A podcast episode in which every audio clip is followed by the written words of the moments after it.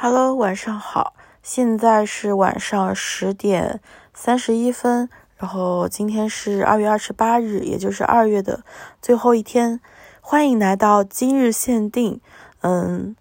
你的一天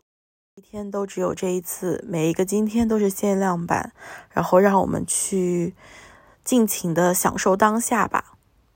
时隔时隔了真的好几个月，可能上一期。距离这一期没有很久，但是，呃，距离阅读回顾的上一集离现在还是有了一段时间，应该有了一个月吧。嗯，无论是跨年之前，还是回家过年的过程中，以及年后，我其实都有去尝试，至少有在脑子里面去想，嗯，怎么样去录这一期，但是不知道为什么就一直拖着，甚至在年前的有一天，我有一天晚上真的是录了五遍。但是都没有放出来，就每一遍都有发挥的不好的地方，嗯，甚至都不说发挥的不好了，因为我这个人真的对自己要求很低，包括之前的播客也真的是谢谢大家的包涵了，嗯，但那一次确实有太多的情绪波动以及过多的自我暴露，于是就拖拖拖拖的拖到今天，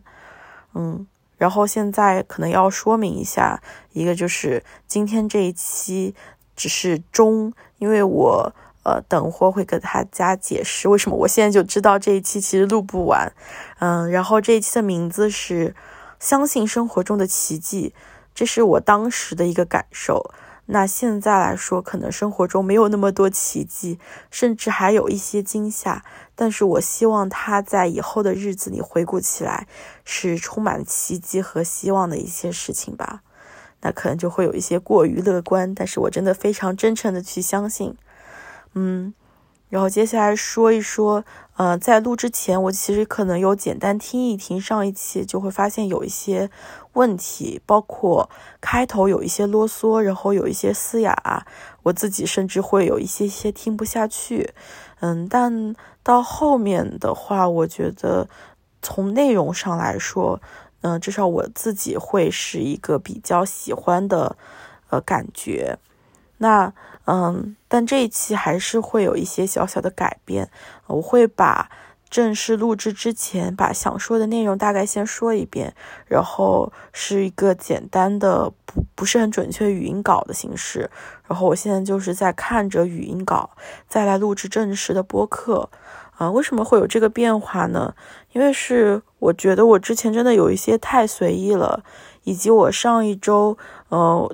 有去参加一个比较商业化的播客的录制，嗯，只是参与一下录制，它就会有什么前采和补采。我当时参加了一个前采，花了大概一个半小时的时间。当时主我们那期主题是我真的好爱工作啊。主持人最后他可能就是无意识，他可能也不想。不想有太多个人的暴露，但是他无意识的有提到啊，就是我感觉你好像也不是很爱工作啊，嗯，就那一期结束之后，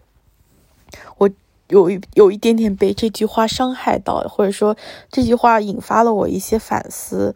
我就在想，我是不是对于工作的态度过于随意了一点？因为我无论做什么事情，我会习惯性的去把。那个想要得到的点设得很低，比如说工作，我就不会去想升职加薪，甚至说做出某某某样的作品，因为这个在我看来是一件很不确定的事情。就它可以是我们的一个方向，但是如果把它作为一个愿望，人生就会充满失望。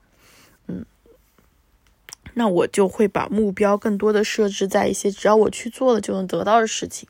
比如说我知道我只要去工作，我就能稳定作息；比如说我知道我只要录播课，我就能锻炼我的输出和表达能力。但设的很低之后，会有一个问题，就是我对自己的要求也会变低。就工作上可能还好，因为嗯，工作上涉及到跟别人的一些交流和配合，涉及到群体的问题的时候，我就会很嗯，稍微的也不是稍微，我真的还蛮负责的，就会比较想把这件事情做好。但对于我自己的事情，我就会呃容易自我放弃。嗯，或者说就是过于自我放纵吧。那既然我们都做了，那为什么不花点时间和力气把它做得更好一些呢？所以我就在想，我在输出上可以优化的地方，就是这个文字稿的话，可以让我更有逻辑。嗯，虽然它这个文字的识别还是有很多的问题，但是大概的呃这一期内容的方向以及它的逻辑，以及它在表述的时候会更加的顺畅吧，都会有一个优化的过程。那前面说了很多，我看一下，前面应该说了个六分钟啊，那这样还好哎，我觉得比我之前的博客哒吧哒的就前面一说说个十分钟好好很多。那我们现在就进入今天的年度分享的中期，因为我之前已经简单有呃梳理了一下文字稿，所以我知道这一期是说不完的，所以就嗯。还会有下一期，那这一期当中呢，我们主要会说到我在一些线下的地方借阅的书籍。上一期讲的是我在网络渠道借阅的一些书籍，那在下一期我们会说到我自己呃购买的一些书籍。好，那。这这个按这样子来说呢，在说到线下平台之前，可能上一次有一些一两本书，嗯，被遗漏了，我们就来补充一下。嗯，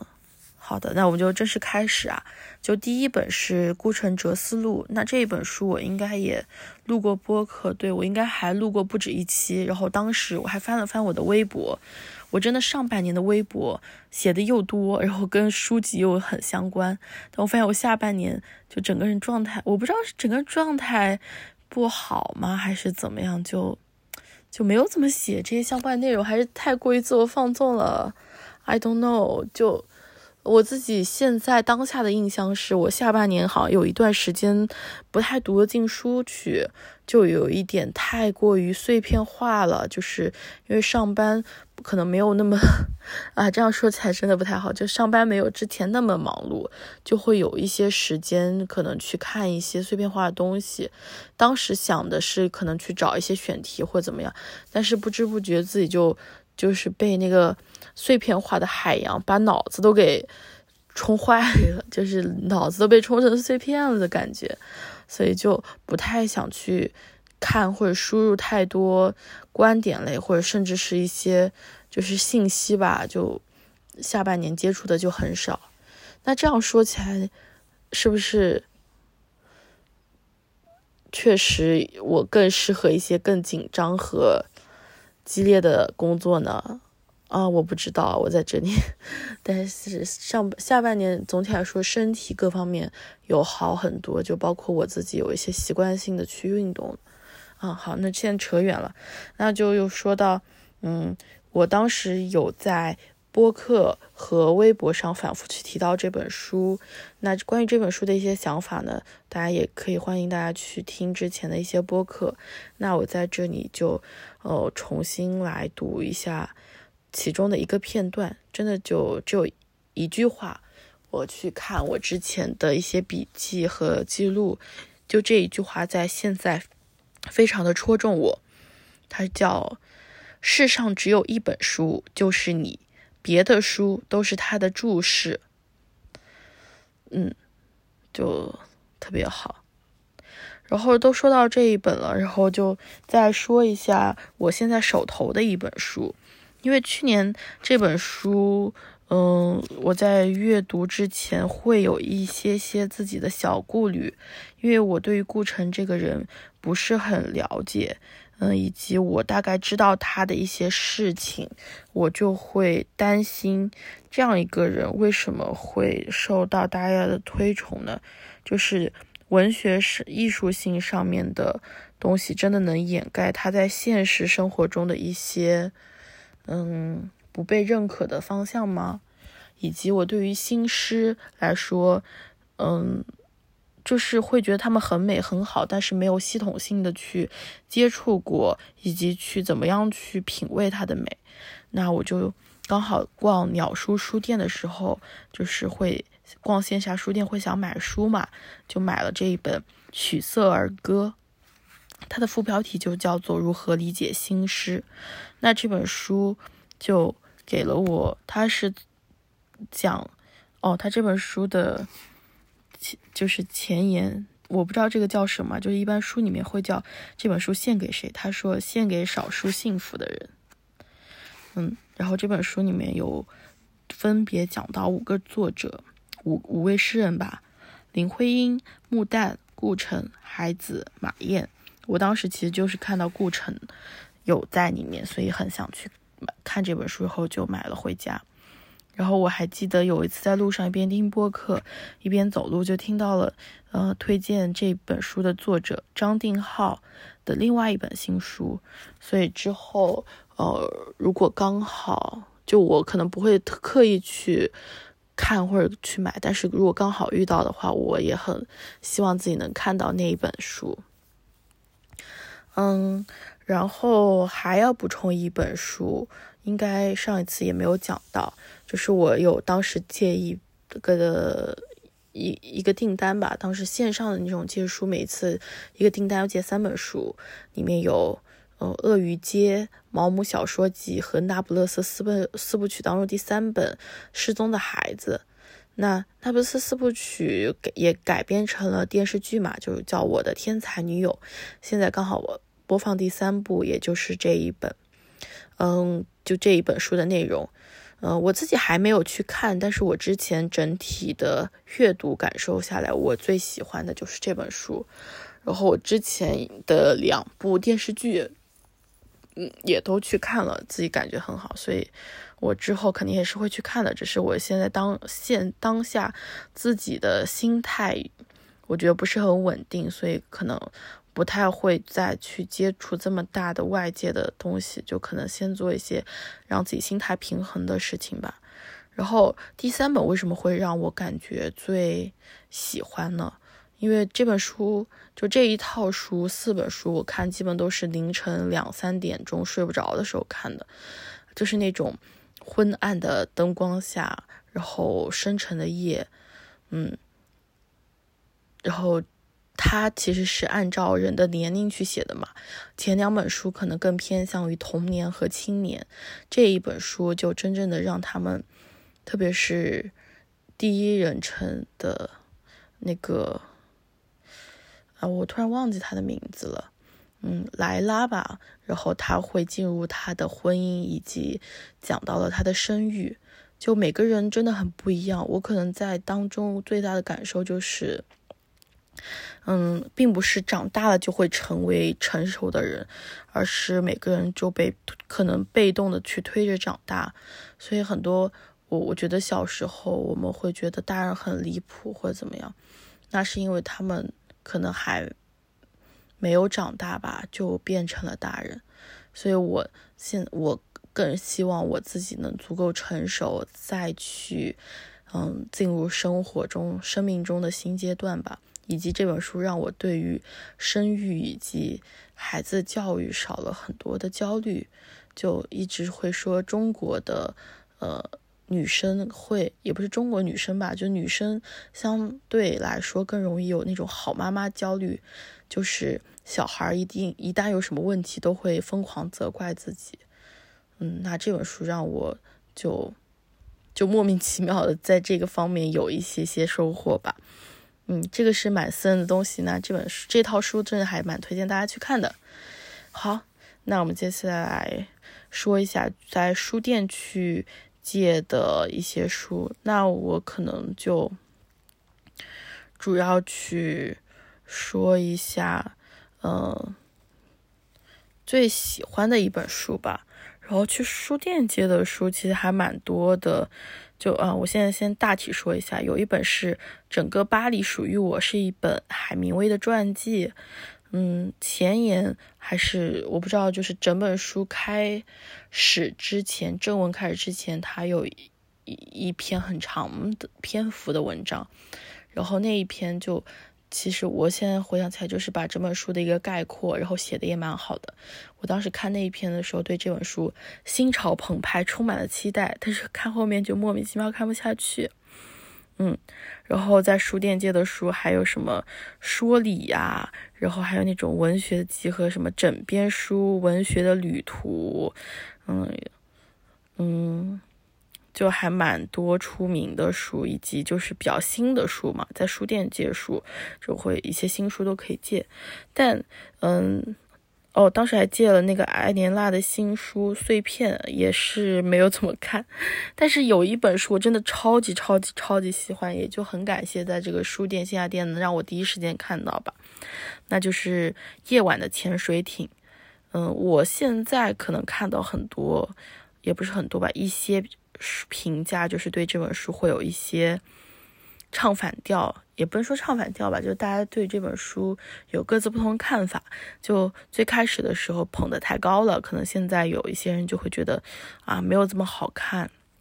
嗯，以及就不太理解他为什么会被捧得这么高。哦，我去年还看了一些短篇小说集，比如说淡豹的美满啊，然后那个冬泳啊。以及小行星的下午，但是真的我还是最哦，还有一本月球，郭爽的月球。嗯，怎么说呢？我最我印象最深，还是最喜欢的，就也还是夜晚的潜水艇。它让我有一种看古代神话的感觉。嗯，就是又有一些魔幻，也不是魔幻，就是魔幻有一点点，我感觉有一点点贬义，就它有一点神话色彩，然后它整体又是很舒展和自由的，以及它最后它里面的一些理念是我自己很认可的，嗯，然后整体的故事很瑰丽，然后奇幻开朗，然后充满希望的感觉，啊，这样描述我感觉有一点点抽象，但是，嗯。我真的很喜欢这本书，嗯，那接下来讲一讲在图书馆借的书。图书馆可能也就大概讲三三加三本书，有三本是很喜欢，一定会去，也不是一定啦，反正三本书是很喜欢、很推荐的。然后还有三本书是因为个人的一些经历，嗯，可能会去重新看，然后稍微推荐的。嗯，好，那。最推荐三本书，第一本是《练习有风格：三十个提升身心质感的美好生活提案》。一听这个名字就很鸡汤啊啊！然后这本书其实是无意之间借到借到的，然后我今年肯定是还会借来看，甚至是买来看的。呃，这是一本台湾版本的书，然后它也是竖版的，我觉得它可能不是很好找市面上。那我很喜欢看这本书，嗯。在这本书，大家接受案例要小心啊，因为这首这本书，我喜欢看这本书有很很强烈的个人偏好。我喜欢看这本书，是因为它让我有一种真正去爱护自己的，而且给到了实际的操作办法的那种感觉。嗯，因为他有说三十个提案嘛，那每个提案又分成了衣食住，我我现在印象里是这样子，至少衣食住三个方面怎么样去实行？比如说，呃，大家都说，因为它是日本的书嘛，日本就会有一些呃流行的方法，比如说呃断舍离，东西要少而精。那少而精这个东西，分别在穿衣服上面要怎么样去实行？那呃，食物上面要怎么去实行，以及住房你的住宅方面要怎么样去实行，那他都是会去讲到的。我记得当时有很多看这本书的时候，有很多念头以及想去操作的动力，但是就还是懒。然后他借了四十五天之后，我就把它还掉了。那还会再去借一借的。第二本是《俗女养成记》，这在之前播客里面应该讲过。然后很多人会推荐同名的台剧，但我还没有看。但嗯，也许机缘巧合之下会去看吧。我最喜欢的其实它是在自序的部分有这样一段话，应该打动过很多人吧。在这里会给大家再念一念：那张优秀又好命的女人蓝图，我勉力跟着长了大半辈子的。我看也就这样算了，长成了的部分没让我容易多少，长不成的那些显然这辈子就不关我的事。两年前我还常常盼着有人可以在生活里告诉我没关系，不料盼着盼着，倒是发现有什么好讲的，本来就没关系。七一七十年代出生的女孩，长成一个现在随处可见的六年级女性，无论是听着别人的话，还是自己摸着路走来，都是货真价实的花了大半辈子，才活成如今这样一个和大家一样，既成才又不成才的普通女人。就这本书会让人有一种释然吧。但是我读到最后这里呢，又感觉不对，因为我觉得，嗯，我以后不要是个普通女人，我以后是一个，呃，当然也不是说普通女人不好啊，只是在这里会觉得，嗯，我以后应该就是不认输也不服输的那种人吧。虽然过得普通，嗯，甚至说，呃，被在别人面前过，呃，别在别人眼里看起来是一个普通的人。但是，我相信我的心里或者我的精神层面是那种自自得其乐，然后，嗯，有自己广阔的空间的人吧。好，那接下来一本书是《包法利夫人》，这本书也是有专门做过播客的，其实是因为福楼拜两两周两百年诞辰去推荐的嘛，但是它真的让我大为震撼。就它让我感觉名著不愧是名著，无论是这本书的情节，还是它环境的描写，以及对人情绪的一些描写，就真的真的厉害，就描写的又细致，然后又真的，比如周围的环境描写又很美，然后情绪描写又很贴切，就是很多时候我们自己都不知道自己的情绪怎么样去。对，跟别人描述，就发现，哎，他这里写了出来。那我现在自己最大的印象就是这本书，从某种角度来说是个悲剧吧。那这个悲剧的根源，其实在这本书的中间部分就有写出来一点点。我自己觉得是源头是在哪里啊？嗯，因为这本书它讲的是主角是包法利夫人，她叫艾玛，然后她中间生了一个女儿。她当时生下女儿之后是很伤心，甚至是失望和生气的。嗯，我不记得当时，那你应该是第三人称去写的吧？就说他，嗯，艾玛心想，如果是个儿子的话，那个孩子可以带着他的一份子去闯荡这个世界，去展开生命全新的画卷。但是如果她是个女孩子的话，就可就。生命就被局限在一个小小角落，她自己的生命也无法因为后代而去展开，然后他也觉得人生很无望、很灰暗这样。好，那接下来很快再说三本书，就这三本书是我自己可能去阅读的，呃，可能会再去读一读的，因为我觉得我跟他们缘分还没有尽啊，但是没有那么强烈推荐去大家去阅读，就大家就按需使用。嗯，第一本是《救猫咪》，它其实是一本编剧书啦，就是编剧看的书。然后其中它有讲到电影或者说故事的十种形式吧。然后我觉得我之后可能会运用这十种式形式做一些小小的实验或者一些小小的解读。嗯，没有想好怎么做，所以就期待之后的一些东西。第二本是《余心余生皆假期》，是我没记错的话，应该是一版幸太郎的一本书。这本书呢就很日式，就很有作者的风格。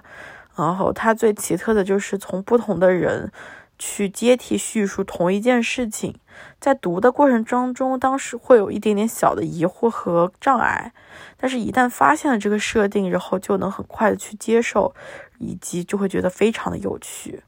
我之前有立 flag 说要写书评，但是一直没写，